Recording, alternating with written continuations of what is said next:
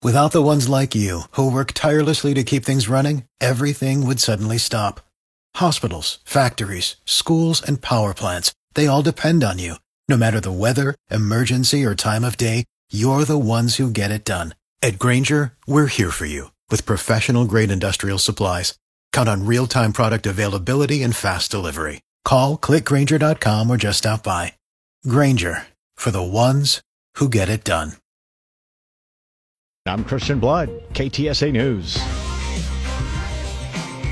I had virtually no sleep last night, so I want you to know that, and I want you to sort of superimpose that knowledge on whatever comes out of my mouth in the next three hours, because I don't, even I don't know, even I'm not totally sure where we're going here. But I do know we're going to meander our way through what's happening in the world and what's happening in our lives, and you're always invited to jump in and join the show or stand back like you're at a Gallagher concert and you don't want to get splattered. Either way is fine. Uh, 210 599 5555. The, uh, I think it's safe to say, I think we could all, before we start disagreeing on stuff, I think we could all agree that we're living through some crazy times. And th- this year is off to a, you know, like, I said it would be a weird year. Even I didn't think it would be as weird as it has been so far. CNN reporter Lee, MJ Lee says she's got some inside information on the Biden for reelection campaign. Listen to this, cut number four. Yeah, Brianna, what we've learned is that President Biden himself personally instructed some of his top campaign aides to be even more aggressive in highlighting some of President Trump's uh, more inflammatory and wild comments. Uh, we are told that the thrust of the president's direction was to significantly ramp up the campaign's efforts to highlight the crazy that Trump says uh, in public. What, what is going on with CNN? She said it. She said the word. But, but more importantly, I'm sorry, Trump is the one saying crazy ish? Really? Like, I think, Joe, I think you're keeping up. I mean, I think you're, I think you're more than matching him. Don't feel bad, Joe. You're still, you're lead, in my poll of crazy ish, you're still leading. Nikki Haley says that uh, Joe Biden and Donald Trump look like they have dementia to her. Well, that's not exactly what she said, but she said that when she looks at both men, the current and former presidents, their behavior is, quote, not normal. In an interview on News Nation, Haley said the presidency should not be given to someone who's at the risk of dementia. And when the host asked if she believed Donald Trump has dementia, based on that comment, uh, she said, uh, look, when you get into your 80s, you're prone to having that. She just lost the senior vote. And then she said, there's a reason pilots can't fly after 65. Yeah, I don't want, I, I will say this. I don't want Biden or Trump flying an airplane. I'm definitely with her on that. Um, but it's, it's so, I don't know, it's so namby I, I'm, I'm just losing, I'm losing respect for Nikki Haley by the minute.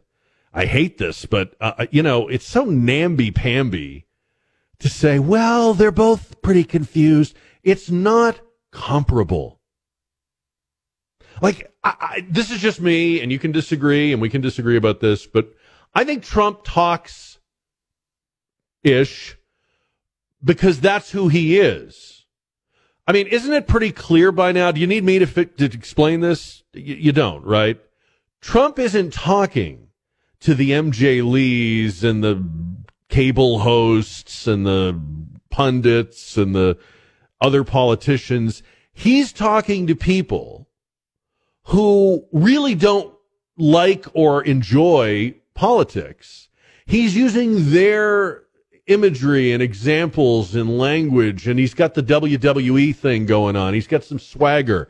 He's a billionaire who acts like one. You know, he's not one of these billionaires that, you know, go you see at Whole Foods that they they, they wear like vomit colored clothes and they look very uh, I don't know sort of anemic and they just eat you know vegan diets. And Trump's like a guy Trump looks like a wealthy guy. He's enjoying his wealth. He's rosy cheeked. He's kind of puffy. He's got the big tie.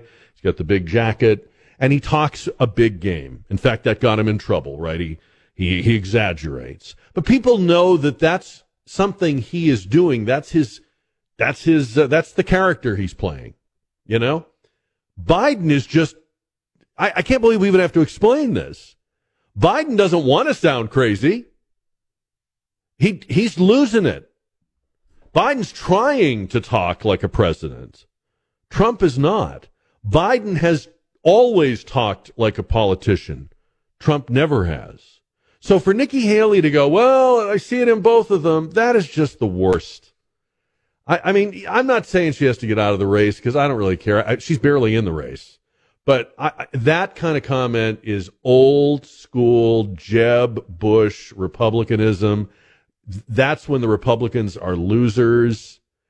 And she's just embracing that. So I, I don't know what you think, but uh, that I thought was that was a sad commentary. Um, we're going to get into his uh, town hall on Fox last night, and uh, he said something interesting about uh, why Nikki Haley is still in the race. Um, I'm still meeting people every day who are absolutely convinced that Biden won't be the candidate by this fall. Do you fall into that camp? I know we've talked about this before. Joe Rogan is even saying it now. He says that uh, he believes they will swap out uh, Gavin Newsom for uh, Joe Biden at some point in the fall. And it's a combination of the controversies around Biden and his, you know, sort of falling off mentally or, or uh, verbally I I still don't believe it, not because I don't want to or I'm being contrarian. Um, I think this is the matchup. I think it will be Biden and Trump in the fall. Uh, I think there. I think you are going to hear all year long about these attempted distractions. Oh, Trump will be in prison and he'll be ineligible, and Biden will get pushed out, or he'll. Let's just plan to meet back here in November, and I think you'll find it's the two of them. But we'll talk about that. It's a week ago now that we had the shooting at the parade in Kansas City. The Kansas City Chiefs won the Super Bowl. And the following Wednesday, which was also Valentine's Day, the city came together. Hundreds of thousands of people were on the streets of the city celebrating, watching their team, partying for their Super Bowl. And we had um, dozens, mostly young children, shot and injured, and a young mother and popular radio personality in Kansas City killed. And we've since learned the suspects uh, who have been booked uh, and charged are 18 year old Dominic Miller of Kansas City and 23 year old Lyndell Mays of Raytown. They're facing charges of second degree murder, armed criminal action, unlawful use of a weapon. They're being held on a million dollars bond each. So it was a week ago, and here's what we now know. Mays was on probation. He had entered a guilty plea uh, back in February of 2022 on a charge of disorderly conduct was given a 90 day sentence that was then suspended in favor of two years of unsupervised probation. Uh, so he was just off of that by a few days when he shot up the parade. But specifically, as we talked about yesterday, the charging documents show that these two did not shoot up the parade. They were shooting at each other.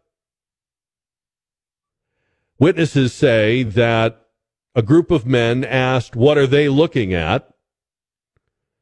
And the two groups began arguing about why they were staring at each other. Mays then advanced toward the opposing group in an aggressive manner. Detectives observed in surveillance footage, attempting to de escalate. Uh, this witness put her hand on Mays to try to stop him. He angrily pointed his finger at them, police statements alleged. Mays admitted he was the first to produce a firearm in a crowd where children were gathered.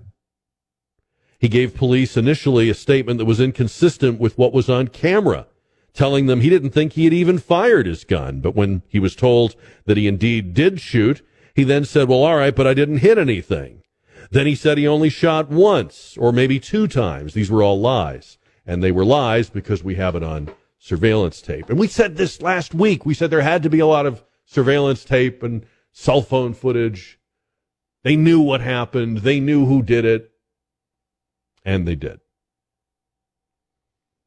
Uh, when asked why he was fleeing at a fleeing, uh, firing at a fleeing person in the crowd, Mays said, I was stupid, man, just pulled a gun out and started shooting. I shouldn't have done that, just being stupid. During the exchange of gunfire, Miller was observed shouting, I'm shot, I'm shot. So, the whole time that we were getting lectures about gun control, two groups of thugs with stolen guns. Oh, yes, stolen guns, meaning the gun laws didn't come into play. They hadn't waited five days or filled out some forms because thugs don't do that. Only law abiding people do that. And law abiding people have this funny habit of not shooting up football parades. So all the time we were being lectured at and sermonized to about gun control and only this only happens in America and we're tired of this and when are we going to do something? All the political figures and cultural figures, all of the people that wasted our time on sports channels to which we go for diversion and entertainment, but who instead used their uh, airtime to deliver ignorant lectures about the need for more gun controls. And yes, I'm looking at you, ESPN and Fox Sports and NFL Network. I mean, I, I, I believe you when you talk about the mock draft, and I believe you when you talk about you know, who's going to coach where, but you don't know what the F you're talking about. And you look like fools and dolts and tools having delivered all these lectures when Dominic and Ray Dell, thugs, were shooting with stolen guns at each other. And the, the truth is, the people who were killed and hurt were only killed and hurt because there was a parade that day and because the the city of Kansas City has lost its control of its streets. This is part of the problem we have with media coverage of shootings themselves. For starters, as Ann Coulter pointed out last week, when they don't tell us who the suspects are, that's how we know who they are. But ultimately, journalists are supposed to gather facts and report them. You gather the facts first, you ask questions, and then you report them. But what they do with mass shootings, whether it's a school or a public event, is they start with the conclusion. They start with what is always their conclusion. We are a big disappointment to them. We will not uh, accept limitations on legal gun ownership. We will not resign the Second Amendment. We will not give up our guns. Our guns. People that had nothing to do with this have to keep hearing lectures about how they're to blame from journalists that don't have the facts, or maybe worse, maybe do have them.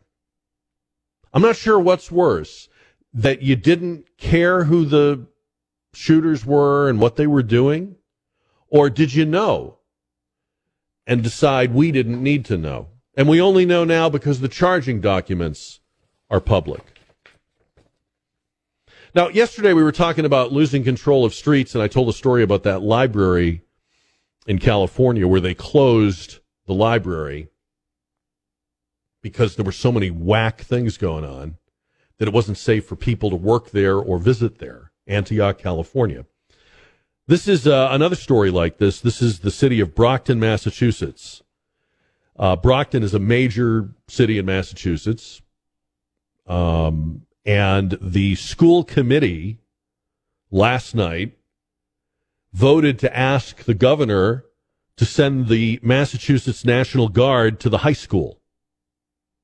We need the National Guard at our high school, said the Brockton School Committee, citing rampant drug use, fighting, weapons, and verbal abuse of staff and students. Over the past few months, our high school has experienced a disturbing increase in incidents relating to violence, security concerns, and substance abuse, said the request. They're asking the governor to declare an emergency in which national, listen to this, National Guard troops would serve as hall monitors or substitute teachers.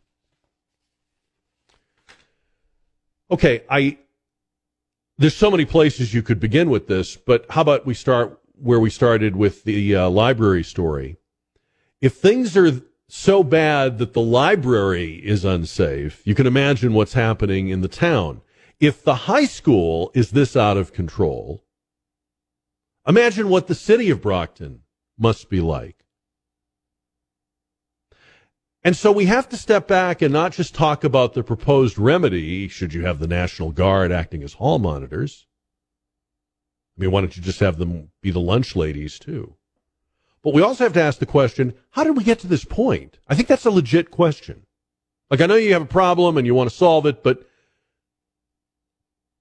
what were you doing while it was getting this bad?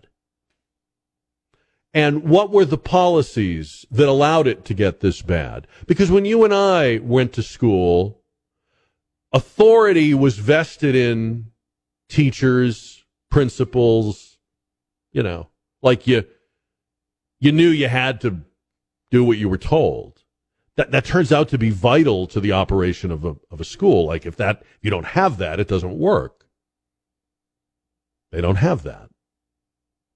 What would the National Guard do if the fights and the drug use and the so forth and so on just continued? What what are the rules of engagement for the National Guard at the high school? Now, bear in mind, we're not talking about bringing in the National Guard to protect the high school from like a, an outside school shooter. This is the school district saying we can't we can't do our jobs anymore. We we we're surrendering. We we've lost we've lost the streets you know, if we're going to have an election and we're going to pick people and we're going to pick them to represent us, govern us, and invest power in them, it's time to start asking questions like, what did you do to civilization? This all worked for 250 years. What have you people done? What have you torn down without understanding its purpose or its value? How have you lost the, the thread? Because the National Guard is just a band aid at best, if it even happens. 210 599 5555. I didn't even watch the NBA All Star game. I know that it happened. It was Sunday, if you're interested. And, um, but one thing I noticed was right afterwards, pretty much everybody in the sports world hated it. And they hated it because it wasn't a real game. It was just a shooting exhibition. And it was so bad, it was so egregious that some commentators even said, you know, the NBA should just scrap the national, the, um, the All Star game, just, just not have it anymore. So I started thinking, do we really need All Star games and the Pro Bowl and all that in sports anyway? Is there anyone that would really miss them if they all just went away? Are they not really like the awards shows of, of sports? I mean, just, just keep, just play the regular season, get us to the playoffs I, I don't think anybody would miss them. I, I, I think the players probably like it, but I guess some money is made. But would you miss it if they just didn't didn't do an All Star weekend or an All Star game or in baseball or the Pro Bowl in the NFL? A lot of people watch movies, don't care about the Academy Awards or the Golden Globes. I'm sure you watch some television. Doesn't mean you're interested in who gets an Emmy Maybe you don't even know who gets the Emmys, the Tony Awards. I mean, we could go on and on, right? You listen to music in the car, you jump in the car, put on some music, but you're not glued to the, the Grammys or the CMAs. So do we really need all-star games? Aren't all-star games just self-congratulatory excesses at this point? They interrupt the season. You go a few days without any games in your favorite sport. Like, when are they going to start playing again? Um, and when you look at the way the players played the NBA All Star game, they just, you know, there was no defense. They, they weren't playing basketball. They were just taking shots. I'm not faulting them for doing that. It, it looked like fun, you know, they probably had a great time. But what does everybody else get out of that? You know, what, what, what's the point of that otherwise? Uh, and I guess at one time, maybe the point was, well, if they played an actual game, it would be like a dream matchup. You'd see all of these people playing with each other and against each other in ways that would never otherwise happen. I remember as a kid watching the baseball all-star game and just thinking it was cool that all the players had like their own uniforms on. There was different, all these mismatched uniforms and caps and because they used to actually wear their uniforms back then. I don't think they do that anymore. But um, I, I, I just don't know that it has any relevance anymore. You know, like I think we could probably just move past that. You know, um, it's quite a quite a statement when a high school says we are so out of control that we would like the National Guard to come and run our high school. Isn't it interesting, by the way, that all these people in education blanched at the suggestion that we should have armed guards to protect from school shootings, but now they're the ones asking for armed, I guess armed, maybe unarmed, National Guardsmen to take control of their high school. But but but but also could it be that we maybe tore down some fences before we knew why they were put up? Like I don't know. Maybe back when they paddled kids, there wasn't any talk about the National Guard. Like, you know, maybe when maybe when going to the principal's office could mean welts on your fanny, you didn't have anybody saying we need the National Guard. We've lost control. I mean, they weren't paddling kids when I was in school, but boy, if you got summoned to the principal's office, it was like you were w- w- you'd give away your belongings, you'd say goodbye to your friends, you'd, you know, it was like you were walking the plank. I mean, even in elementary school, we had this principal, uh, Mr. Galuccio, and he had this big ruby tie pin. Probably wasn't that big, but to us kids, it looked like the size of a baby's head, you know. And he just, he had kind of like a, had a vaguely mafia aura going on. And man, you get sent to his office. I mean, he was the, he was the principal of an elementary school. He's probably a very nice guy, but there was this intimidation. You did not want to hear that. So could it be, just throwing this out there, that when you did away with all that, when you decided to be friends with the kids instead of their teachers and their principals and their, you know, the adults in their lives, you know, maybe, uh, maybe you should have rethought that, or maybe it would be nice to have that back, right? Now, yeah, just saying. All right. 210 599 5555. So we'll get into that. Uh, I thought Laura Ingraham did a fantastic job. Uh, they should just have her host all of these. She had Donald Trump on for a town hall, and um, that race is over, obviously. And that was the premise of this thing that, okay, it, it is Trump, it's going to be Trump. Um, they started talking about running mates, and uh, I want to play some of this for you because of the names and because of what he says about running mates. Cut number three. Listen to this. The audience has uh, been asked who they think would be a good choice, and various names came up. Um, uh, one of them was, of course, Vivek Ramaswamy. Yeah. He's made a big splash. Ron DeSantis, who's making, making an appearance today in South Carolina, we just found out. Um, obviously, Tim Scott, Byron Donalds, and a, a big uh, presence here for Tulsi Gabbard.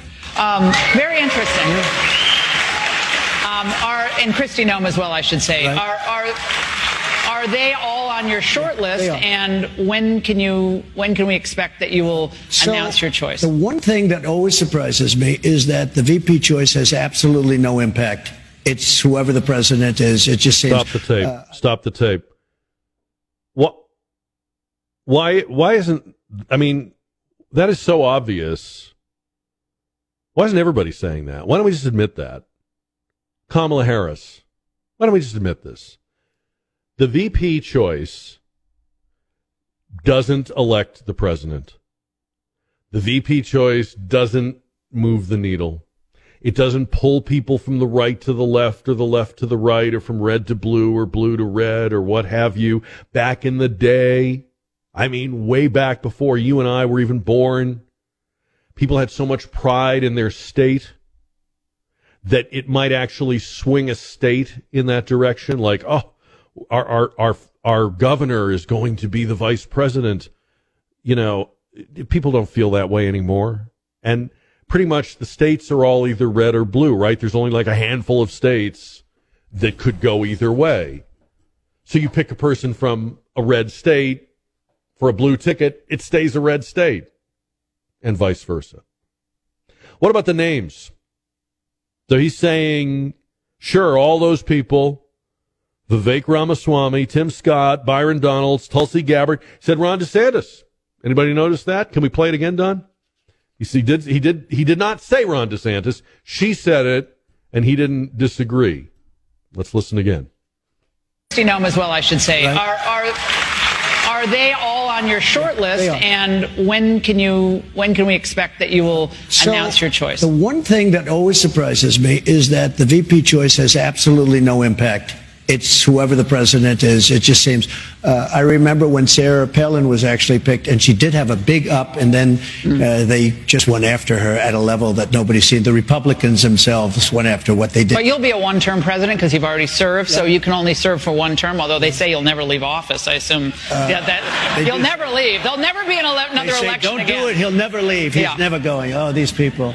They Um, so for that reason, it is important So, who, you're, who you so pick. I think it's very important. But look, first is that, as we said, it has to you know do with whoever is you know it's a very important position for that reason.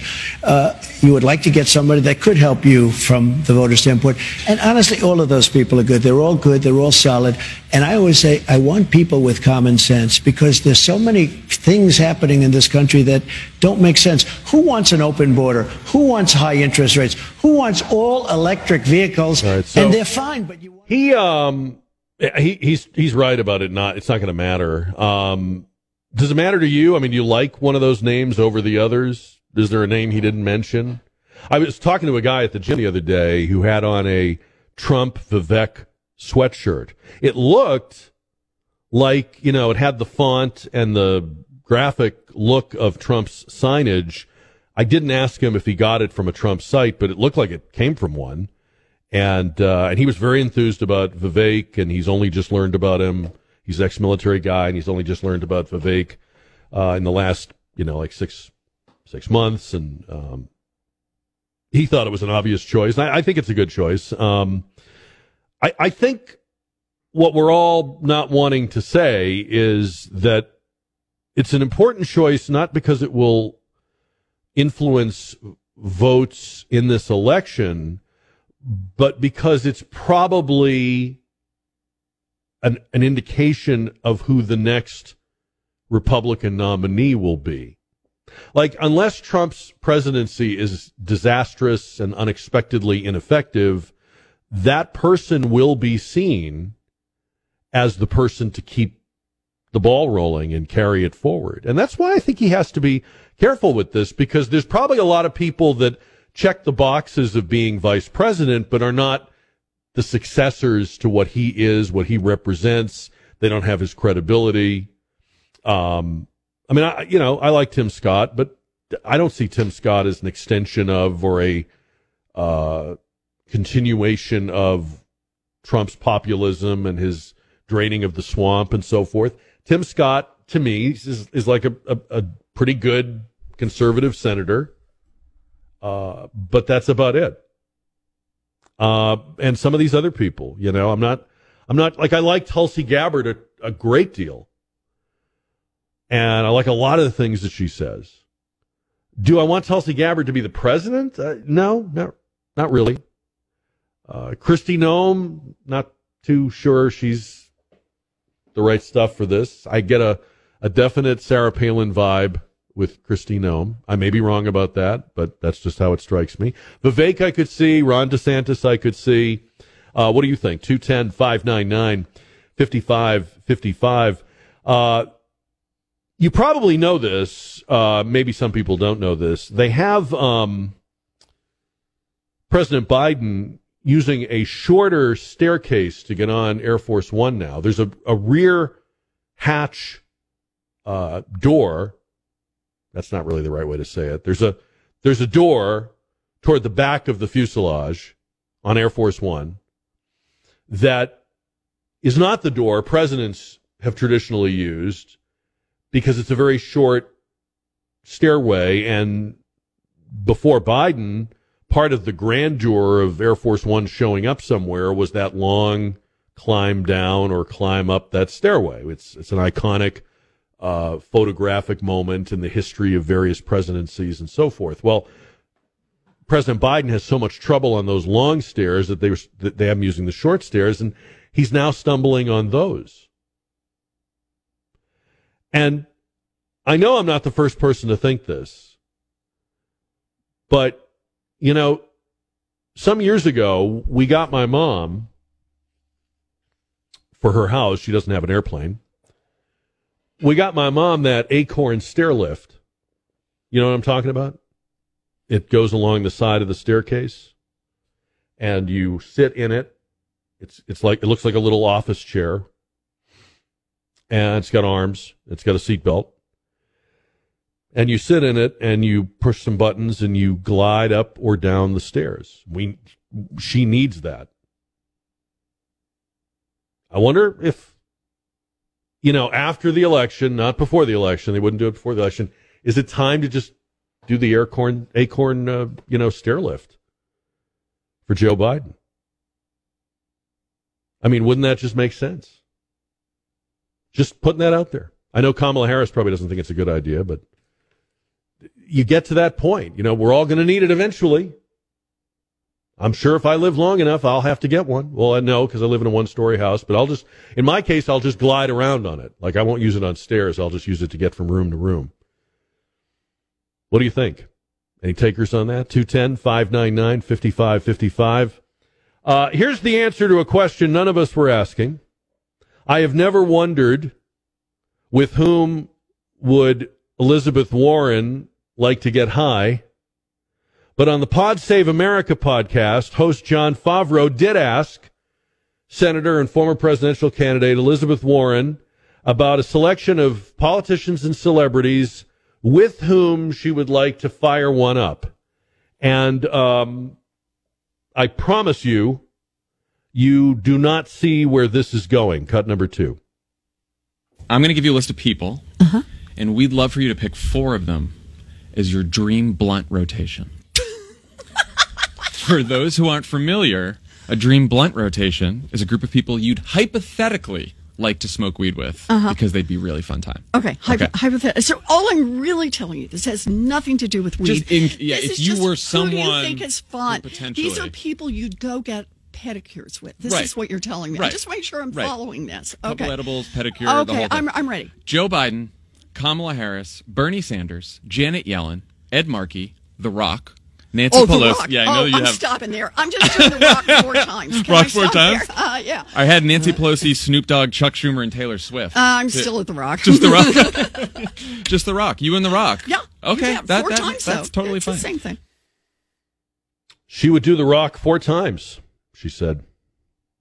Hmm. I think he'd fight back, don't you? I, I think he. I, I don't think he'd let that happen. We have really, if you think about it, we have really come a long way. You know, in your lifetime and mine, we've gone from I didn't inhale to Elizabeth Warren firing doobies with a professional wrestler. Just is that progress, regress, end times? I'm just putting it out there. I'm just let I'll let you decide. You know, of all the things we've talked about so far, I wouldn't have expected this to be the most controversial one, but uh, apparently I touched a nerve with the Acorn stair lift. So what I said was just that clearly President Biden is struggling with the pl- the steps on Air Force One, even the short steps, and uh, why not just do an Acorn stair lift for the president? Put one at the White House. Put one on the ramp for Air Force One. And David in Wimberley says, I found your remarks to be crude and cruel.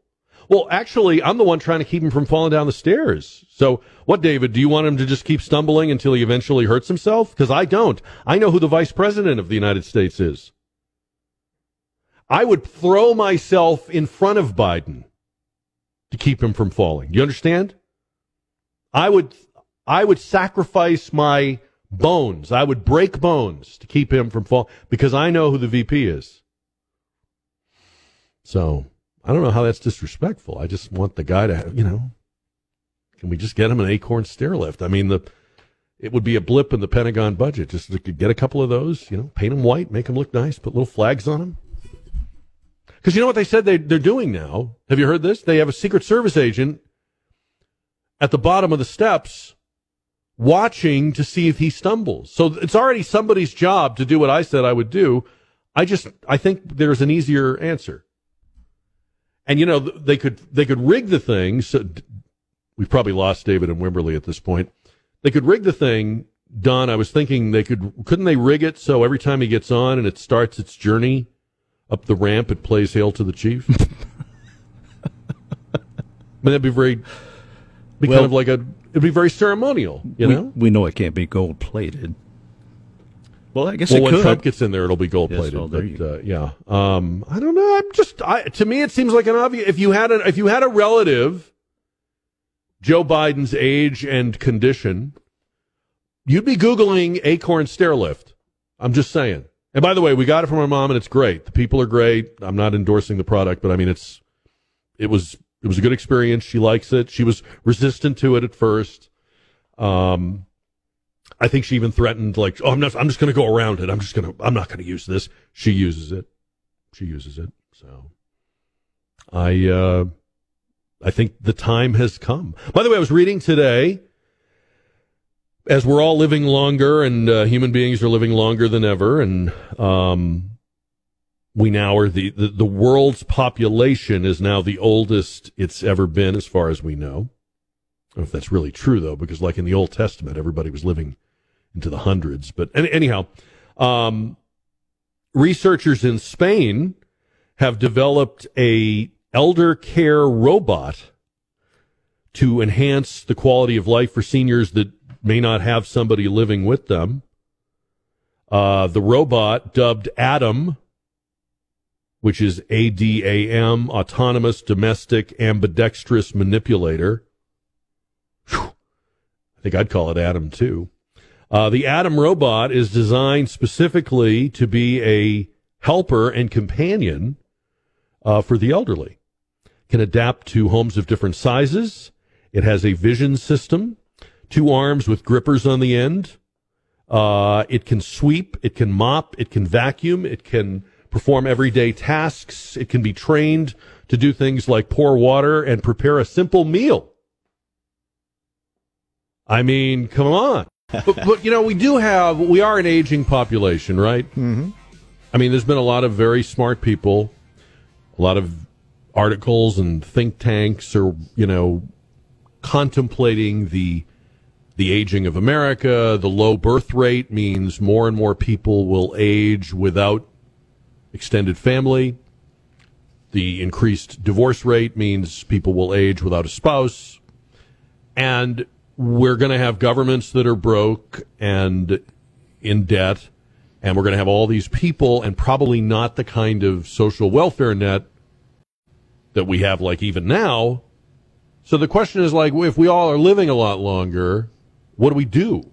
What do we do? How do we take care of people? How, what, what, where do people live? How do people live? If people outlive their retirement savings, if they even have retirement savings, then what? Well, you get outside, you enjoy that 75 degree weather. I don't know. There you go. That's, I don't I have no idea. Just put them under a tree, Christian says. Let nature. Uh, that's okay. All right, I like that. Direct, simple.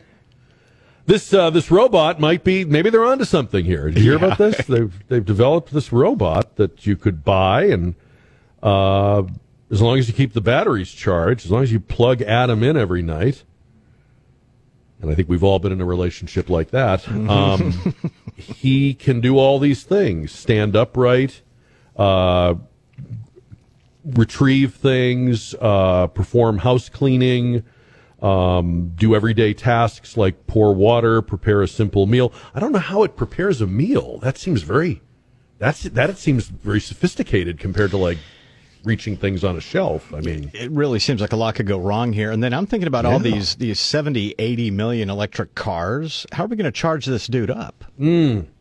There's another problem. Yeah, there you go. Mm. Unless uh, Adam has a big solar panel on his head.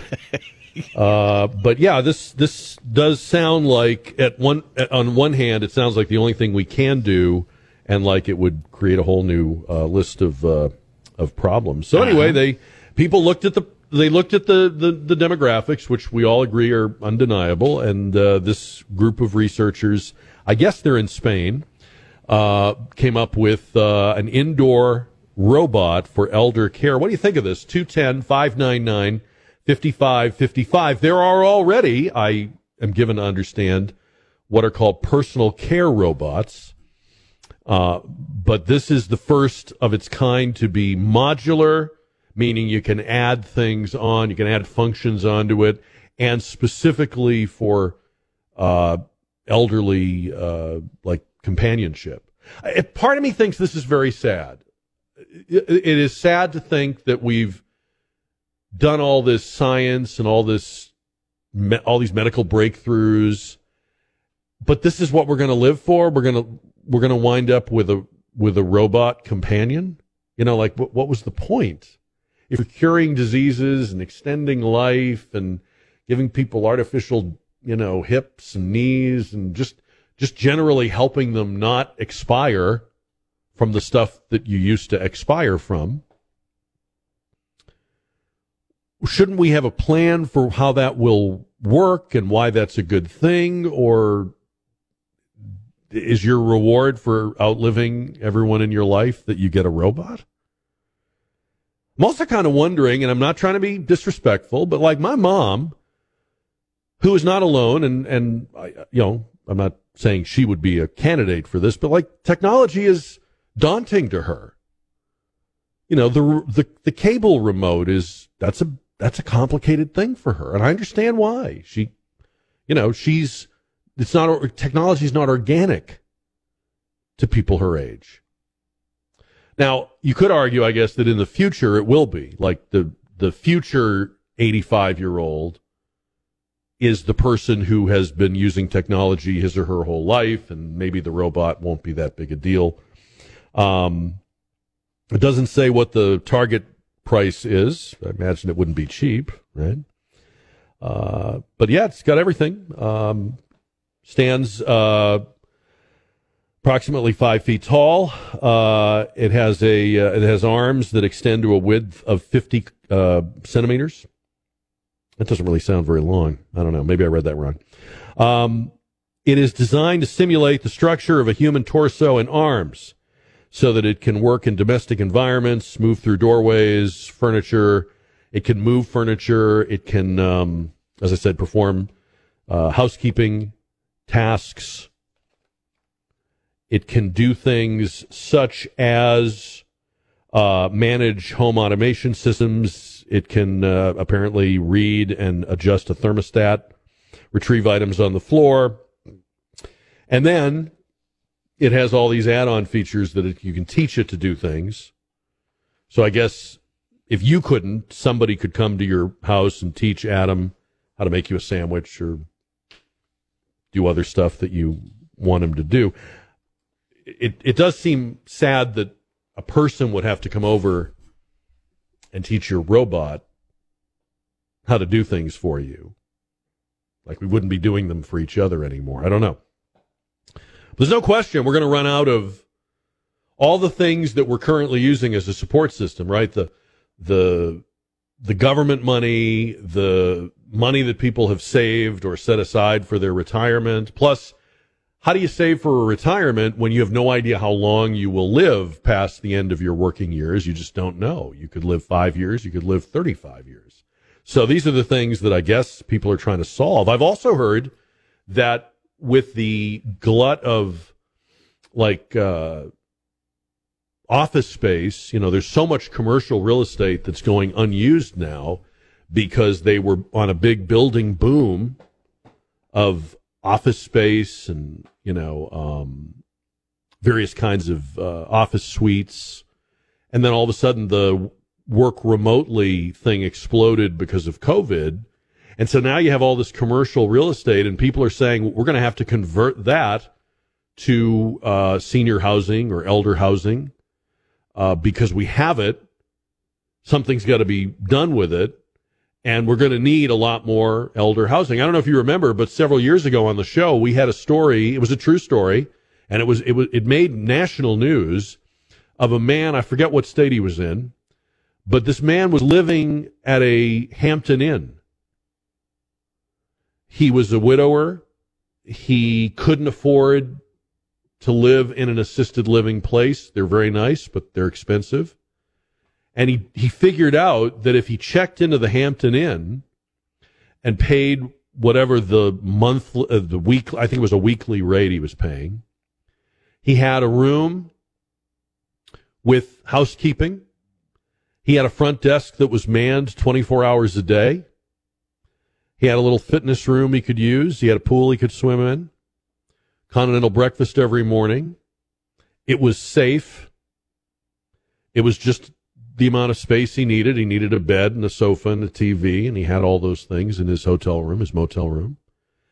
And the problem was it it became the subject of an article, I think, in USA Today or something, and the hotel industry freaked out, and they said he can't he can't do this. We're not allowing this, and don't anybody get any ideas. Don't do not check in and think you're going to stay. We're not having this. But he had he had solved the problem.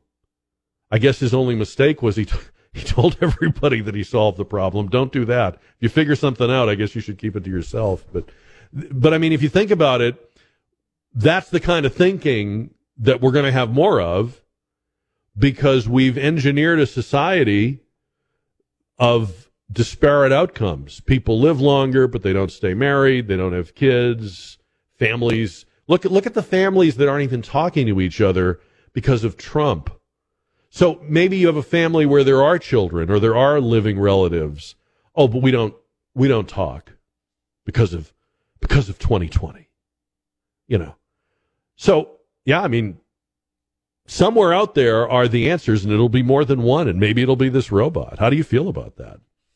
Does it make you sort of pessimistic or optimistic? Like, oh, I'm glad they figured this out. I I could see having one of these. So does, does this seem kind of dystopian to you? Like, man, that's the worst. That's the last thing I would want to do is live somewhere by myself with a robot. Hmm. What were we going to say, Don? I was going to say because I just had a thought. So if you, if you bring Adam into the house, does this uh, mm-hmm. put your Roomba out of work? Well, I would think your Roomba would be pretty upset. and if I were you, I would watch the Roomba carefully because I think when you go to bed at night, the Roomba mm-hmm. might try to kill Adam. Mm. Oh, see. you took it. That could be a movie, you, right? You that took it like to the dark side. Yes, you did. That sounds like a movie. Yeah. Uh, yeah, the Roomba would come after Adam, and you know all your all your autonomous uh, appliances would start fighting with each other, and you'd be asleep. You wouldn't even know it. You know, you would you'd have your you'd have your miracle ears out, and you wouldn't even be able to hear that this was all going on in the next room. This is what we're this is what we're headed for. Just saying. Be good to your kids. Be be great to your kids. Don't tell them how you vote. So the years go by, and you're getting up there, and you need a little help and you don't have live in help, you know, you don't have a relative, you're not paying someone. Are we going to have robots?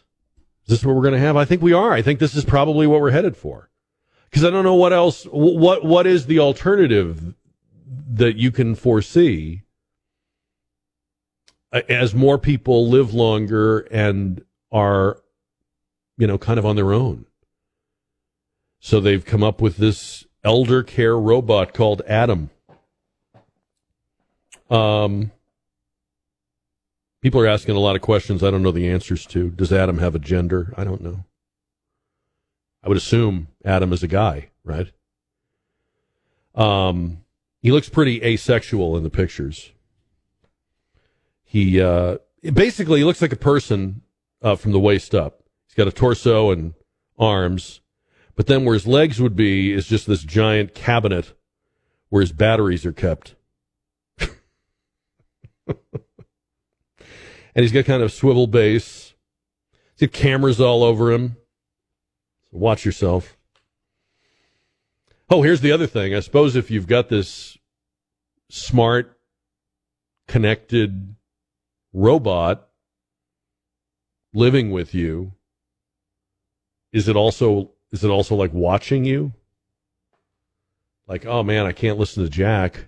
I, don't, I don't want the government to know. I'm gonna turn Jack off. I'm waiting for a reason. Uh, Yeah, and then people are asking, like uh, Christian asked the question, and I've had some people on my email ask, "What you know? Where, how are we going to get? How are we going to juice up all this stuff that's going to require electricity when we're taking power plants offline and not putting more power online?" And that's a good question. I mean, that, that's another big. I guess that's another one of those sort of big picture, uh, how's the future going to work kinds of questions. Where of all the things we're kicking the can down the road on, and there's a lot, there's a lot of them when you start to think about it, right? There's a lot of stuff that we're just not deciding.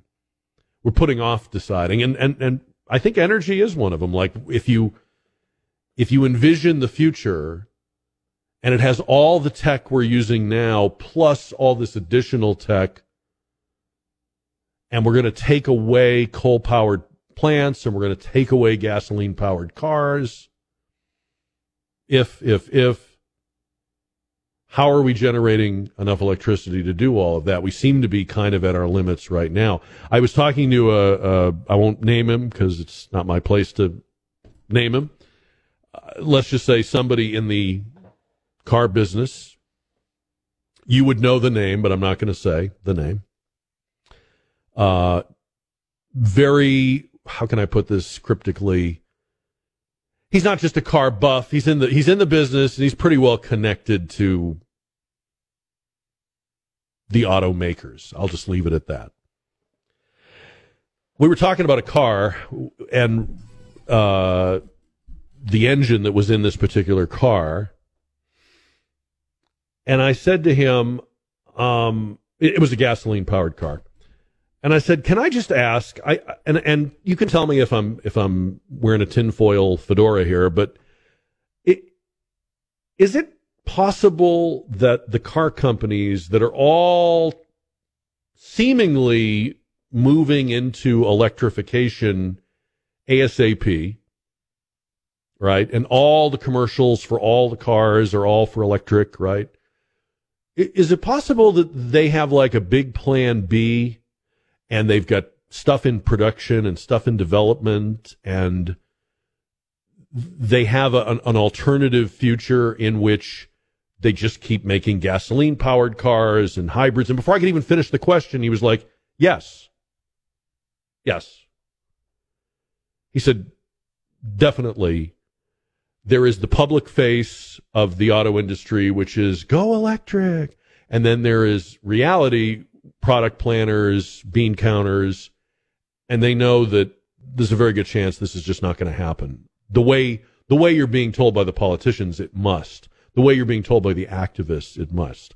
And and what he said and what we've talked about on this show is that probably for some period of time, as has been the case in the past with cars in the history of the car, there's there's going to be like a plethora of choices. And I know just today, one of the big car companies made an announcement about hydrogen fuel cells. I think it was, um, that's in my stack here somewhere. I'll find it. Um, but anyway, you're going to have hydrogen fuel cell. You're going to have plug-in hybrid, traditional hybrid, electric. You're going to have um, continuing internal combustion. And then, yes, at some point, one of those things emerges as the new standard or the favorite but it emerges rather than is mandated. I think that's probably true. And he seemed to think so. And he he would be somebody that would that would know.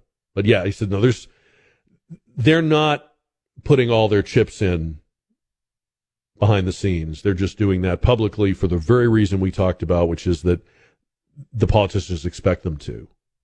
And they've gotten good at, you know, dancing dancing to the tune but but you you have to figure right if you're in that business you couldn't you couldn't let some dumbcough senator or some naive kid in Europe make all your product plans for you and map out the future of your multi billion dollar industry. You couldn't possibly do that, and you wouldn't do that. They're not doing that. Anyway. So, what about uh, Trump's running mate?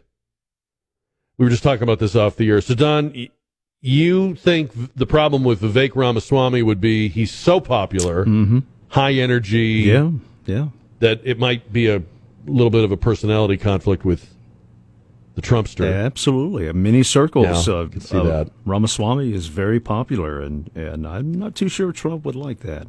You know, if it overshadowed. We don't know though that I mean he might be able to be deferential. I mean, if he wanted to do this, I don't even know that he wants to do it, but let's say he wanted to be the running mate, he could probably play it down and tone it down, right? Hmm. I'm not too sure deferential, you know, Yeah, be sure. like the, I don't know. you know, kind of be like the. He'd almost have to be like Ramaswamy would have to be like the very deferential son-in-law, you know. Yeah. He'd have to keep Y- his shirt you- on. He'd have to keep his shirt on. He he. Well, and I and I think we should all keep our shirts on. I think I'm in favor Most of that. of us, yes. yes. Uh, definitely, but uh, yeah, um, like Tulsi Gabbard is is intriguing. I don't feel like we know enough about her. I feel like Tulsi Gabbard is one of those people that you hear something from her, you like it, but it doesn't mean you know everything about her. And I don't know how reliable a carrier of the torch she might actually be. Like, I think it's very important. Whatever Trump starts, somebody else is going to have to finish it. Doesn't have to be his vice president, but it would be convenient if that person was there. And so then you then you're left with like, okay, is it is it DeSantis?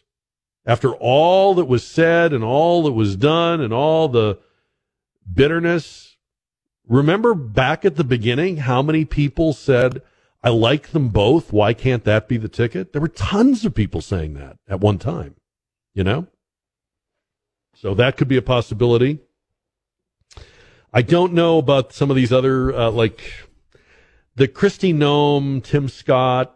That's like old school, the way we used to pick uh, VP running mates. Oh, pick a rising star in the party, you know, like. I don't think the voters are interested in Trump picking a good Republican, like a, you know, future rising star of the Republican Party. I think they want somebody, somebody who they believe will be uh, a continuation of his energy, and that person has to be able to both function within the Republican Party and also take on the Republican Party. And see, he could do that because when he first ran for president in 2015, he had to pretty much declare that he was a Republican. He had been so active and had given so much money to Democrats and he had flirted with running as an independent in years past that he was credibly both outside the party but also the nominee of the party. I just I think you I think you try to find somebody who fits that bill. I'm just not sure exactly who that is. I, I do like the Vivek Ramaswamy idea if if the Vivek can basically play it like he's Jared Kushner. You know, he's got to like he's got to figure out how to be that kind of quiet, deferential. As Don said, keep his shirt on. I do have a question though, because I was trying to remember this, and I'm talking going back to Tulsi Gabbard. Did did she or did she not vote um, for the articles of impeachment against Trump back? I don't think she was in Congress. Was she not? I don't think she was. Uh, but that's that would be. I mean, that's what I mean though. But we don't really know. I don't really know. I I shouldn't say we. Maybe people do. I I don't really know enough about her. I hear stuff I like. I hear her say things when she's on. She used to be on Tucker a lot, and and sometimes she's on some of the other uh, programs. I, I I like what she says. Uh, I I think she's got a good head on her shoulders. I think she's a true patriot. Um, I, do I think she would, if if it came to this, do I think she could just pick up where Donald Trump left off? No, I'm not sure of that at all. I would have to be convinced of that, and and if if we don't know that now, I'm not sure we're going to know it by November. But when I look at some of these other names, it's easier for me to say yes, that person could do it, or no, that person would never do it, and he can't even make a choice like he made when he picked Pence. Like that, the when he picked Pence, that was old school thinking. That was the traditional way that running mates were chosen, and uh, that that that worked. That was sort of like when Obama picked Biden. You know, that was old, the old school way of doing it. I think we're in a different situation here, and I think it, the, the, criteria are different. Um, he's right when he says it won't affect the outcome of the election, but we also know he is 77. At best, he stays healthy. Everything is okay. He's only got four years. The minute he gets in, he's a lame duck. The minute he gets in, the tick, tick, tick starts. And if we know anything about what awaits him, he doesn't have the surprise factor like he did the first time he got in. He doesn't have the uh, potential eight years like he did when he first got in.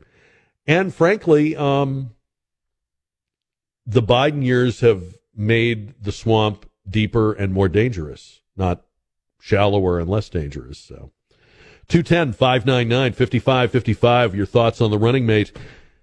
Orlando Airport. I don't know if other airports do this. Orlando International Airport is now allowing people to visit even if you don't have a ticket to fly. So you can now go to Terminal C at the airport and eat, shop, or just hang out. You do still have to go through airport security. In a video posted on their social media, Orlando International Airport said um, that the airport would be a great local hang. Because, you know, if you've ever been to Orlando, there's really nothing to do there. there's there are no tourist attractions, nothing to take the family to in Orlando. There's just nothing to there's nothing to do. So thank God you can go to the airport, or as they call it, experience MCO. MCO is the the locator code for the airport. Um, the Experience MCO Gate Pass allows people to spend the entire day in Terminal C. Hey, I've got an idea. You could book a flight on Delta and do that. Just, just saying. Uh, where you'll be able to enjoy delicious local flavors, check out immersive art, and shop. Now, I've been known to get to the airport early, very, extremely, but I've never felt like I wanted to spend the day at the airport. What am I missing here? And I've been to the Orlando airport. It's a nice airport, but would you do this? Would you would you want to visit the airport like you'd visit a mall? Isn't that what they're really saying? The, the airports are now malls, right? The terminals are malls. Except for the gates. What have you got? You've got retail store, retail store, retail store, food place, food place, retail store. You know, that's what you've got, right?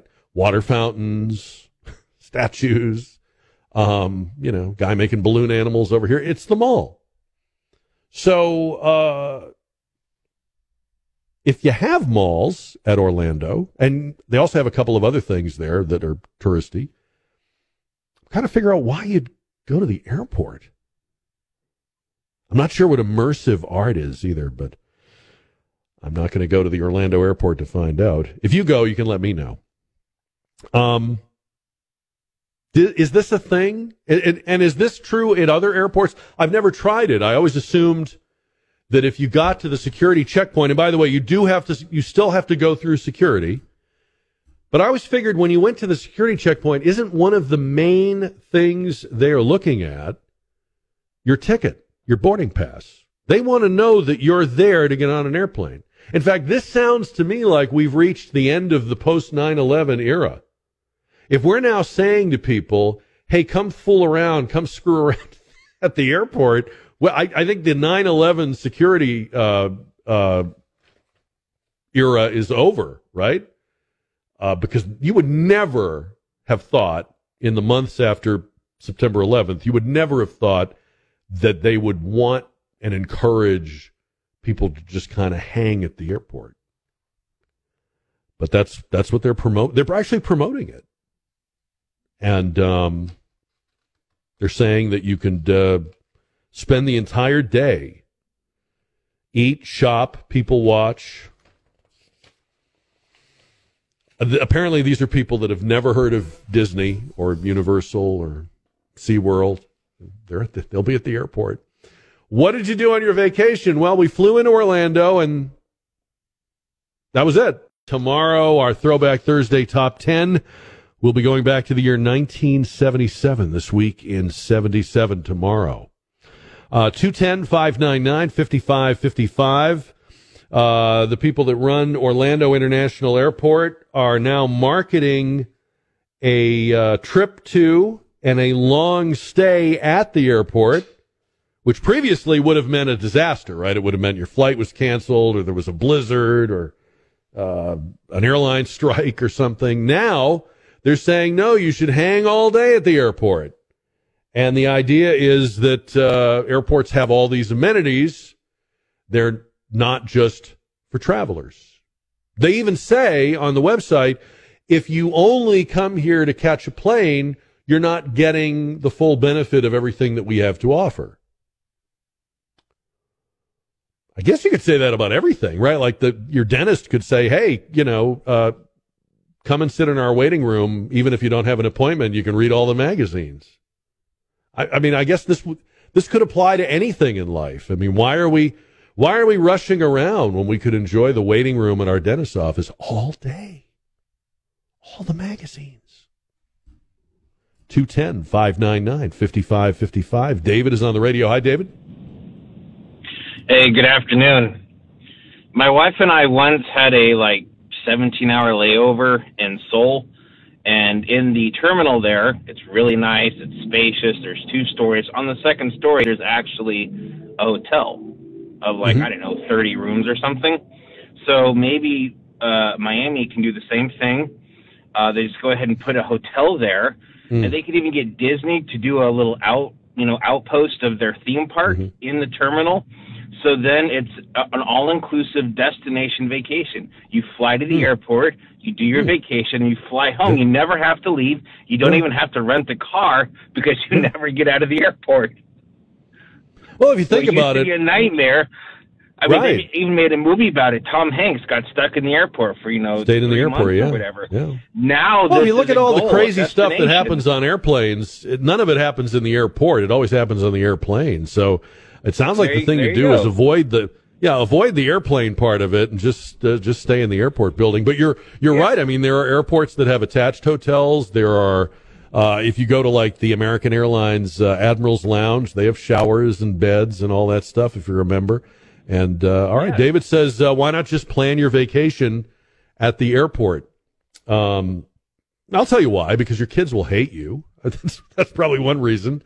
Um, yeah, I, I think we need to not. I think we need to tell the the friendly folks in Orlando this is not a not a great idea. I mean, I, I, I give them I give them points for the effort. I do. I really do. But I don't know about staying at the airport. And um, it just seems of all places a very weird suggestion for the city that hosts America's favorite theme park. That seems like a very odd marketing choice. Like if you were if you were the airport in a place that really didn't have anything going on, maybe this would make a little more sense, but this would be like if the Las Vegas airport said, "Hey, you know, when you get here, just stay in the airport." You know, like we don't need you to There's really nothing else to do here. So there was a town hall meeting of candidate Donald Trump and his supporters in South Carolina on Fox News Channel last night moderated by Laura Ingraham. The South Carolina primary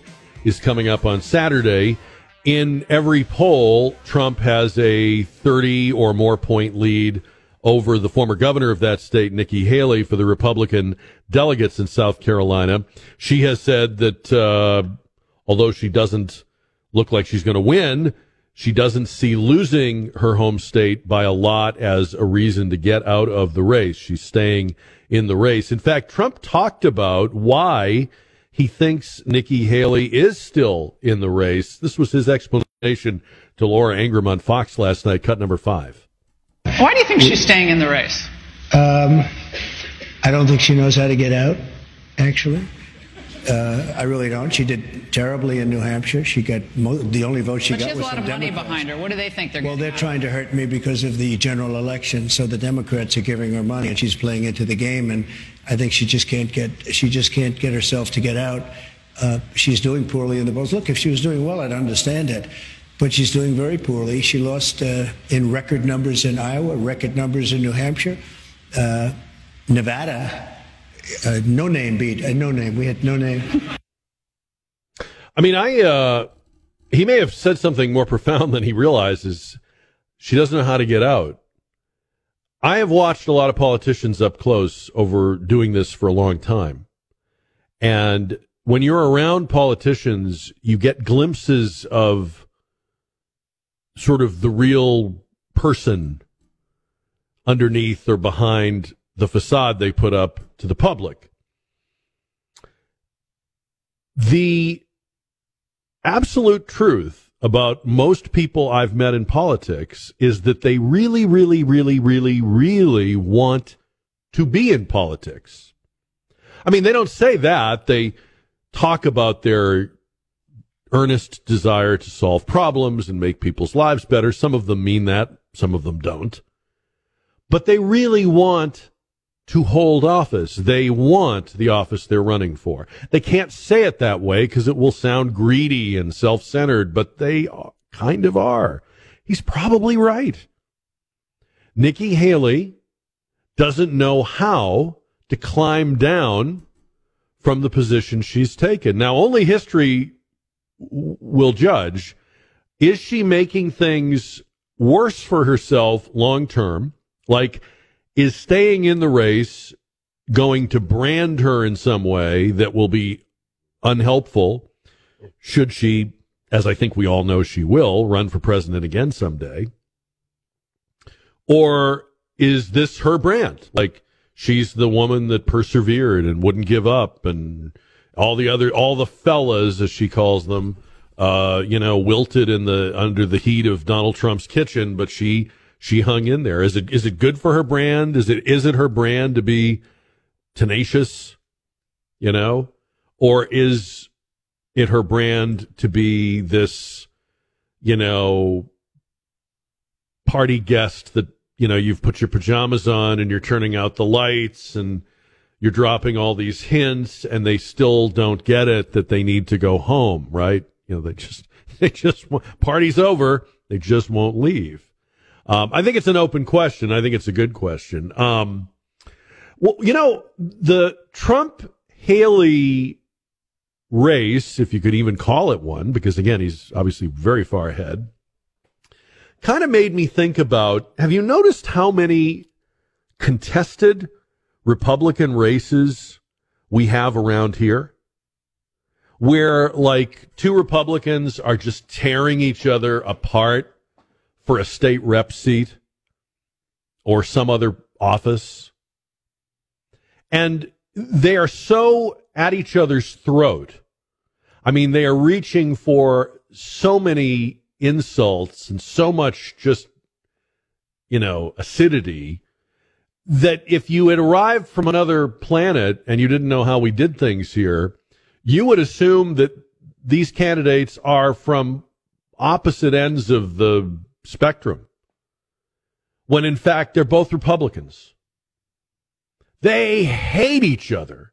They're throwing around words like Nazi and racist like it's nothing, yet they're in the same party. And you know that if they were put side by side, they probably agree on most things and would vote mostly the same way. And imagine the money that's being spent on these intramural uh, battles. Now, I'm not saying there's no difference between these candidates, but you wonder sometimes if the difference is as big as they want you to believe that it is, which then begs the question are there just people in politics that want what they want so badly that they can't, they don't know how to get out, as Trump put it? And I think that's basically true. I, I think we sometimes assume that there are very complicated formulas and reasons. But in truth, a lot of times, people take a position and then don't know how to um, gracefully and credibly back off of it. I'm not saying I know. It's it's probably very hard to do. I've never run for office, but I think that's what's happening. 210 599 5555. And one of the other things they got into last night um, with Laura Ingraham, who again I think did a really good job, uh, is the Navalny story out of Russia. You know, it's become a popular talking point on the left to say that conservatives are Russia lovers and soft on Russia. And you could only get away with that argument with somebody who was obviously historically illiterate because for the entirety of the Cold War and for the entirety of Putin's pseudo czarist reign since the Cold War, conservatives have been the, the people consistently calling out the dangers of Russia. Even Mitt Romney, not exactly Mr. Conservative, nailed it in his foreign policy debate with President Obama in 2012, talking about specifically and intelligently the dangers and challenges of Putin's Russia. And that's when Obama made his smarmy joke about the 1980s called and wanted their foreign policy back. It, it was, in fact, even apparent to Mitt Romney, a guy that's missed a lot of other things, that yes, we have a real and dangerous adversary with Russia. So they asked Trump about Navalny and what happened. And he made the argument that it's analogous to what's being done to him. And of course, the leftist media today are going crazy over this because they're saying, how in the world can this maniac, Donald Trump, compare his legal troubles to a man who's dead, who was murdered, probably by the regime he was opposing? Well, the answer is yes, you guys have not killed Trump. And we're glad. But his analogy is not far off. I mean, if you think about it, the what we're witnessing right now with the multiple cases and prosecutions of activities that Donald Trump has engaged in for a very long time is is entirely driven by the fact that he is the leading opponent of the the current regime. Donald Trump would not be on trial for these things. He didn't say this last night, but I'm going to say it. He would not be on trial for these things if he had not gotten into politics. So I hope what happened to Navalny does not happen to him. I don't put it past his opponents, but I hope it doesn't happen. But in fact, what is happening is happening because he is in politics.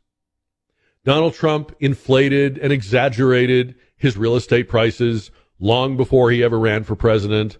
Donald Trump has been a controversial figure long before he ran for president. He was, as I like to point out, the toast of the town to the very same people that now call him a threat to democracy and a fascist and a would be dictator.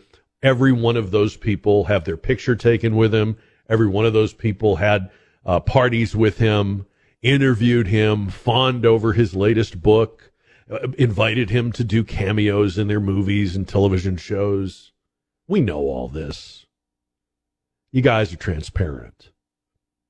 You didn't care before because he wasn't playing in your playground. And now he's in your playground. He's on your turf. He's a threat to it. He's exposing you. Bloodied your nose a little bit in 2016. Your feelings got hurt. Called you fake news. That's what this is all about.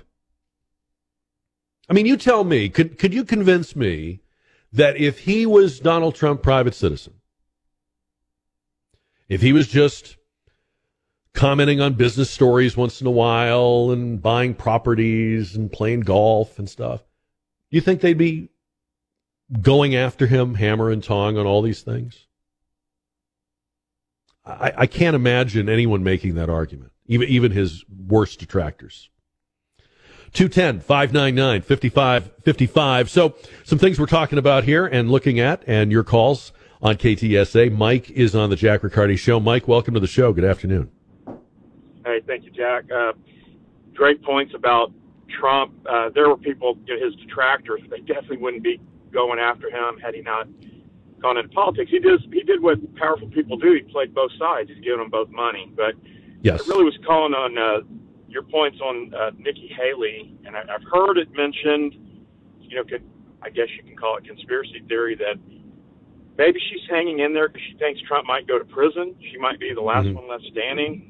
Um, I don't know. I mean, I, I'm not a. I heard you say earlier she's lost a lot of. You've lost a lot of respect for her. I have too. Um, maybe the establishment wants her, so that's that's something. There's no one else. Um, any case, so that's just a thought that I had and have heard it mentioned. Um, and then you're about you were mentioning about the VP choice. I hadn't really thought seriously about it. It doesn't matter that much, but I would like to see somebody really aggressive, like Ramaswamy, maybe um, somebody that's going to be like you know Jesus when he went into the temple and overturned the tables. Somebody that's going to be really sweet. The people are tired of this.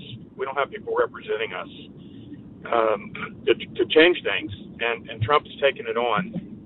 So anyway, those are just a couple of thoughts I have on the things you're talking about.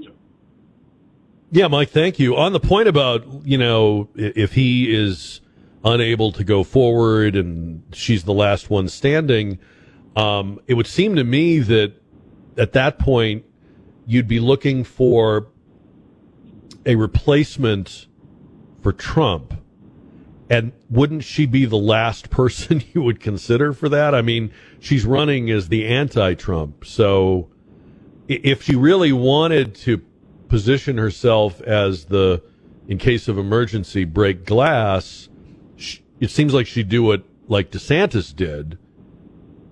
Quickly realize it's not going to happen, get out, endorse him, and concentrate on the things you believe in rather than the personality differences.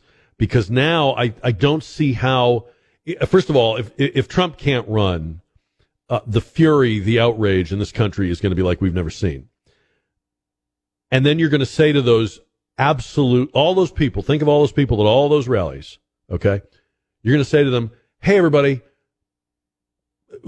unfortunately uh, Trump is in prison or something he can't run but we got Nikki Haley here. You're okay, right? That'll be you're okay with that. That's you can't you can't you can't tell these people that. I don't even think Trump could tell these people that. So I, I don't know how that works for. I, I have heard the theory that Mike put forward, and smarter people than I believe that's what she's doing. I just personally I can't really see that, uh, but that's probably why I'm here and they're there. The um, I, I I missed this for President's Day, so I'm a few days late with it. But this popped up on TikTok. This is a presidential history moment from Steve Harvey and Family Feud. I love this moment. You got to hear this. Cut number six. Name a U.S. president you think was a chick magnet in college.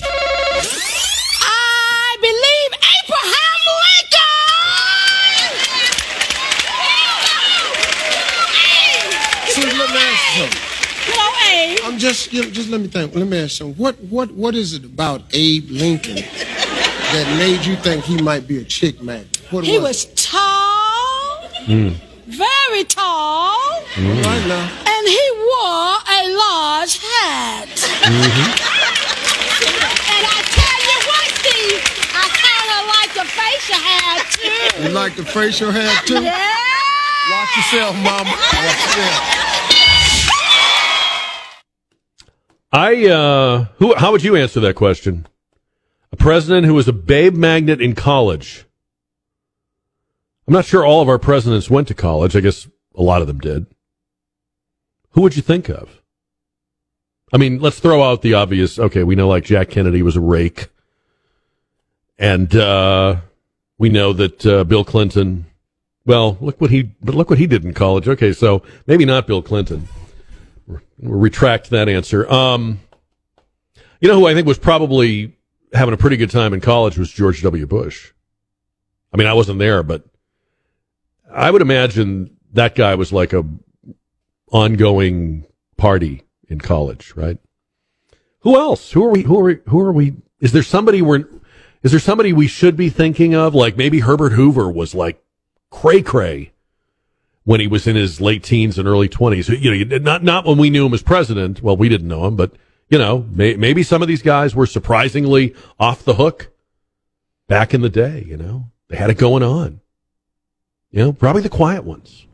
The ones you wouldn't think of first. I had read, and I can't remember where I read this, uh, what book it was, but I heard Hmm. that I had read that Abe Lincoln was uh, very popular with the ladies Mhm. back in the day. Mhm. Apparently, yeah.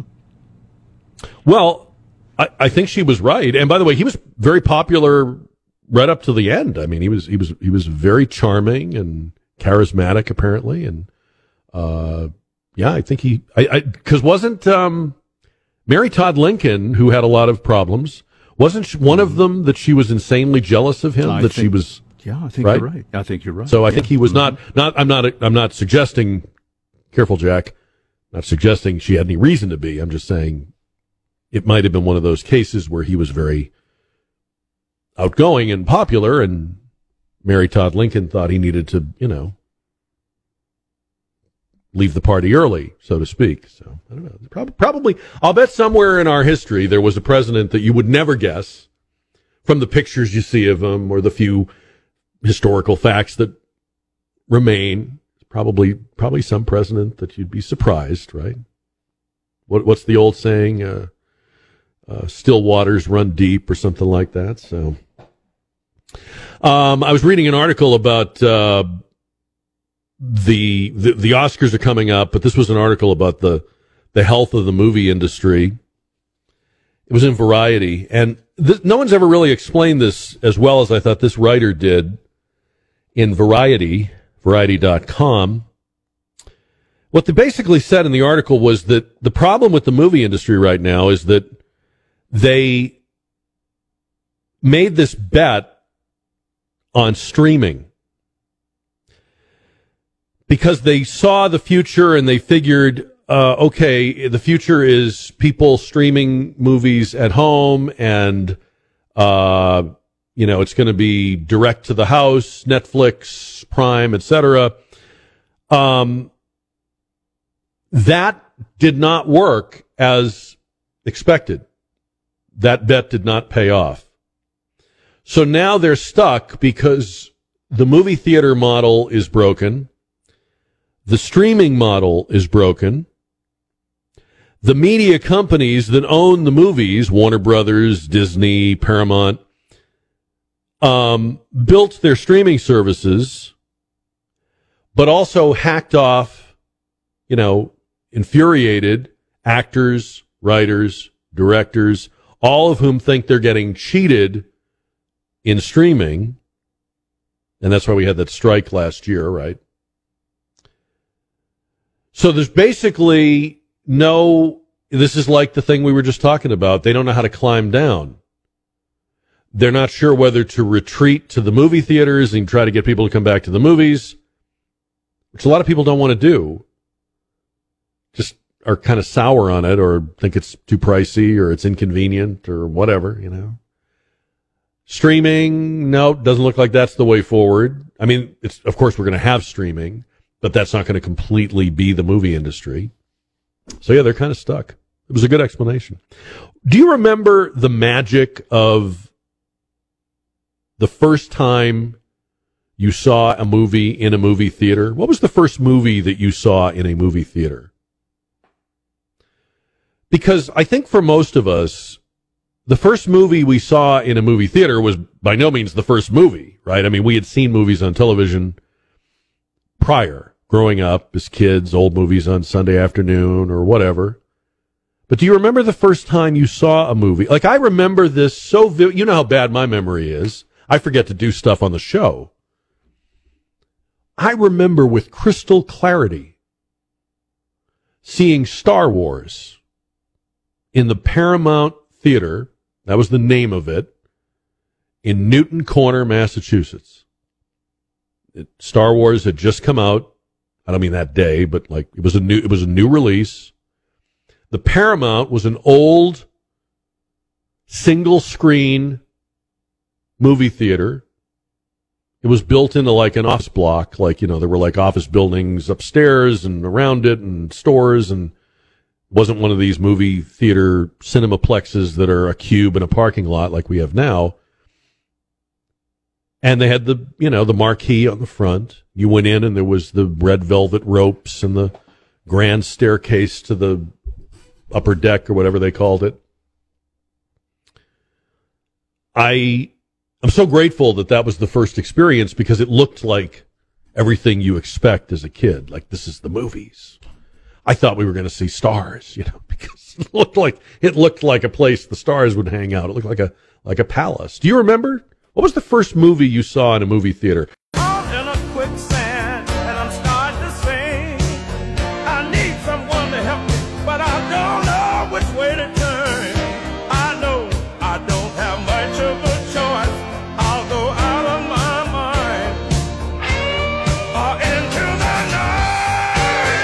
What's the first movie that you saw in a movie theater? And do you even remember maybe which movie theater or where it was? Uh, getting a lot of emails to jack at ktsa.com. You can also call 210 599 5555. Sarah says Sound of Music. Bob says uh, A Hard Day's Night with the Beatles in 1964 in New York City. Wow. Uh, Bad News Bears, says Anthony. Well, we all got to start somewhere. Uh, Grease, says Kerry. Uh, mine was Star Wars. I remember the movie theater and being, I think, uh, either 10 or 11 years old at the time. Uh, 210 599 5555. Chase is on the radio. Hi, Chase. Hi, Jack. Thanks. Great topic. Uh, the movie that stood out to me the one that really impacted me was in 1975. It was Jaws. I saw it with my father and my brother. And man, that fish was so big on it was yeah. the one theater on screen, huge, big sound effects, that kind of thing. That's a real impact on my, on my swimming abilities later on. I, I really enjoyed that a lot. And Wait a minute, what was the impact on your swimming abilities? Did it make you a better oh. swimmer, or did it make you not want to swim? Maybe maybe one of those that might land a lot better than swimming. There you, go. I had to learn later on. Yeah. So, so, but anyways, great, great uh, topic. In that Jaws was the one that really impacted me. So. Very good, Chase. Thanks for the call. Appreciate hearing from you. Um, I was thinking too when I was listening to people and reading people's uh, first movie they saw in a movie theater that you know when we were kids, watching a movie at home was on a small TV screen. Like you didn't have a, a big flat screen TV and maybe surround sound or more than one speaker or whatever. So like like the movie theater um the difference between home and movie theater was more pronounced even I think than it is now. Not not that not that it isn't a pronounced difference, but you see the point, right? Like the idea that you would have anything approaching theater style audio at home that was just unheard of. 210 599 5555 Penny is on the Jack Riccardi Show. Hi, Penny. Good afternoon, Jack. The first movie I saw in a movie theater kind of ages me a little bit, but it was True Grit with John Wayne. And I saw it at the Cozy Theater in LaGrange, Texas. How about that? Was that a was that a single screen kind of thing like I was oh, describing oh, yes. or Oh yes. Yeah. Oh yes just a small town. Um, it probably only seated a couple hundred people. Yeah. At that, you know, that'd be pushing it. a little bit of popcorn in the lobby, and probably a paper ticket, right? There was a paper ticket. There was popcorn in the lobby, and there was you could buy a soda, um, and um, they had some other snacks, but not you didn't have your junior mints and your jujubes and, and right. your Mike Mikes or Mike and Ike or whatever it is. You didn't have all those. Um, um, I mean, you might have been able to get a Hershey bar or something like there you that. Go. But there you go. Um, well, you started yeah, out on the right You Started out on the right uh, with the right start. I mean, John Wayne's a good place to start. True Grit. Penny, thanks for the call. Appreciate you. Uh, let's see. Charles is on the Jack Riccardi show. Hi, Charles. Hey, how you doing? Yeah, the, the you may probably not even have heard of this movie, but it was the Towering Inferno, and it Oh, was yeah. about a. Oh, you have? Yeah. But yeah, it was like way back in the mid '70s, maybe, Mm-hmm. and I was a kid living in Cleveland, Ohio. That's what my parents took me to see. Wow. That seems like an odd choice for a family to go see the movie, right? But did you like it? Did you enjoy that? I remember a lot of fire and people screaming. That's that was about it because I I was probably maybe five six years old at that time. So Yeah, well, I think you, I think you got the high points. There was a lot of fire and a lot of people screaming. A lot of big stars in that movie too. I can't remember all of them, but it was like a star-studded uh, cast. The Towering Inferno. Charles, thank you. All right, first movie you saw in a movie theater, and if you remember the movie theater uh, as well. And Cliff is next. Hi, Cliff. Hey, Jack. Um, I got one from way back. Uh, 101 Dalmatians. Oh yeah. Do you remember uh, where you were when you saw it? Oh yeah, uh, the, the the town I was born in, up in the Texas Panhandle, at the Ritz Theater in Wellington, Texas. The Ritz Theater. Is that still there? Do you know? Uh, doubt it. we moved Yeah. away when I was about seven or so. Yeah. But I had the, the the villainess in the movie was Cruella de Vil, Yes. and I had nightmares about that woman probably till I was ten. What are people doing taking their kids to these movies like 101 Dalmatians and Towering Inferno? Come on, we got to start out start out with a happy movie, right? Or some adventure or something. My big sisters took me, and I think that was Oh, okay. Yeah, there you go. Big sisters will hey, do that, right? man. All right, thank you, Cliff. Appreciate it. Uh, Carlos is next. Hi, Carlos. Hey Jack, how you doing? Good, sir. How are you? I'm doing well. Yeah, the first movie that I saw was a kid, and it was in the '60s. It was uh, Sound of Music, and it was a family trip to go to the movies. Uh, we saw it San Antonio, uh, behind where Central Park Mall used to be. There was some a theater, maybe two behind it. I think they might have been called the Fox Room, but that might have been. Yeah, it was the Fox. That's on. right. Yeah, I remember that. Yeah, but uh, we got to see that, and I was just fascinated with the music was, and the sound wasn't probably that great, you know, compared to when Dolby and all that came out. But I was fascinated with the with the way the sound came at us from the walls, and uh, having popcorn and and huge screen. It was just impressive because I was probably seven ish or something like that. It's such a it's it, there's just so much like as a little kid you don't know whether to pay attention to the movie on the screen or the room or the chairs or there's a machine that makes popcorn. I mean the whole thing is just like sensory overload, right? It, it was. It was uh, a lot of new things coming at you, and, Yeah. and it was incredible because, like you said, we we were used to watching movies on. I I think at most was a 27 or a 26 inch screen, and here you had it on a wall. It was crazy. There you go. There you go. Carlos, great story. Thank you, sir. Appreciate the call. Um, this is uh, Glenn writing to Jack at KTSA.com. First movie I saw in a movie theater was It Came from Outer Space in 3D with the red and green glasses in Elizabeth, New Jersey. So there's a specific memory. Uh, some people are remembering drive-ins too. We're getting some drive-in uh, uh, first movies. Um, see, Ed says we saw Bonnie and Clyde at the drive-in off Southeast Military. My dad was in Vietnam. Mom loaded up all the kids, and off we went. You know, um, I was trying to think too. Um, when you would go to the single screen movie theater, um, you, a lot of times, like the lobby was not. They, they were just very small buildings. You know, they were like they were like in a block. They weren't a separate standalone building. It wasn't built to be a movie theater, maybe. So, um, the lobby sometimes would be like very shallow, very small. So you'd like you'd buy the tickets, you'd be out on the sidewalk.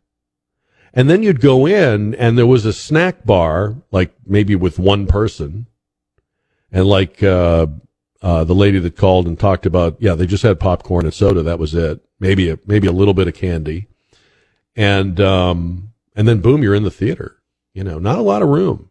Probably one men's room, one ladies' room, you know, but, but to us, it was everything.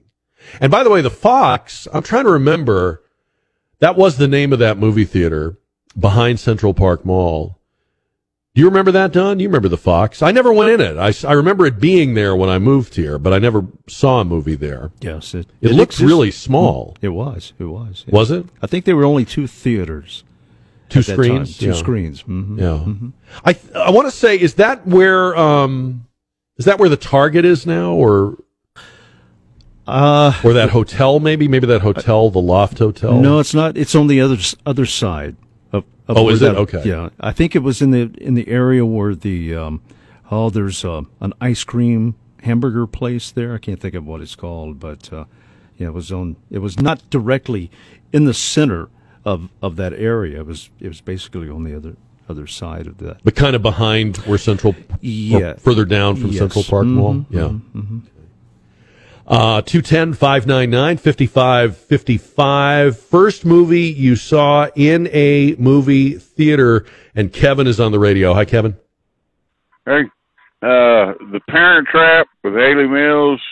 That was a kiddie show, and then uh, Alamo uh, for the matinee. We hid out in the bathrooms. You did you saw the Alamo. You hid in the bathroom. yeah, yeah. We weren't really old enough to see the Alamo, I don't think. But anyway, uh, we paid the It's kind of show funny to think that the Alamo would be a movie that people would think had to have an age limit on it. Like, really, what what what's going on at the Maybe Alamo? the you know? violence. I don't know. Yeah. I mean, I've been watching John Wayne all my life by that time, so you know. That was another era when we were worried about the violence in the Alamo. All right, very good, Kevin. Good story. Good specific memory on that one. Yeah, you gave me back. Uh, let me. When you brought up the Fox Theater, it brought back a Yeah. not a not so good memory at that time. I, I had, Oh? a, I had a, a car radio stolen out of my vehicle. no kidding. When me and a girlfriend at, that time. Oh, you were at went the- you were on a date I- at the movie I, and- I think we seen. I think we went to go watch uh, Network when Network was uh, was, Uh-huh. was showing, And they stole your car radio. And I came back and my car radio was still still out, of, the parking lot of the Fox Theater. So that's At least my- it was a good movie. memory. Yeah, it was. At least But, you didn't see a terrible movie. But yeah, that's a. That, does that even happen anymore? Do they? That, that seems like the car radio theft thing. Kind of. That's not really a thing anymore, is it? No, I don't think so. Not as much. No. I don't think. Because if you remember back back then, you had a your if you had a real fancy cassette player, which is You had an aftermarket thing that you would put in, and it's, yeah. it sat underneath your dash, and It uh, could be taken out very yes, easily. Now you'd have to yes. take the whole dashboard, probably. Um, not that I'm giving advice on how to how to break into cars.